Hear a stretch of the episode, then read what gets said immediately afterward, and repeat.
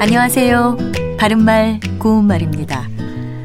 피의자가 사건이 일어난 현장에서 사건 당시에 어떤 일이 있었는지 검증하는 것을 현장 검증이라고 합니다.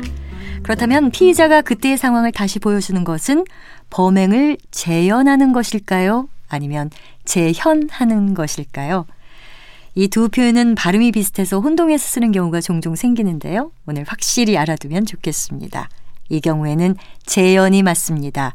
재현은 연극이나 영화 같은 것을 다시 상연한다는 뜻도 있지만 한 번 했던 행위나 일을 다시 되풀이하는 것을 말할 때 많이 사용합니다. 예를 들어 불행한 사태의 재현을 막으려면 모두가 노력해야 한다처럼 말이죠.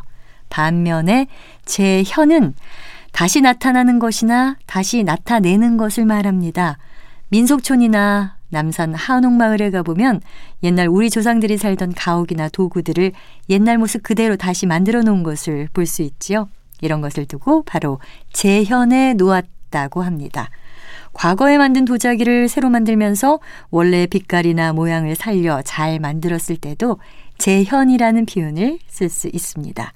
정리해 보면 재현은 다시 행동으로 연기해 보이는 것이나 한 번 했던 일을 되풀이하는 것과 관련이 있고요. 재현은 다시 만들어내거나 나타내는 것과 관련이 있습니다. 바른말 고운말 아나운서 변희영이었습니다.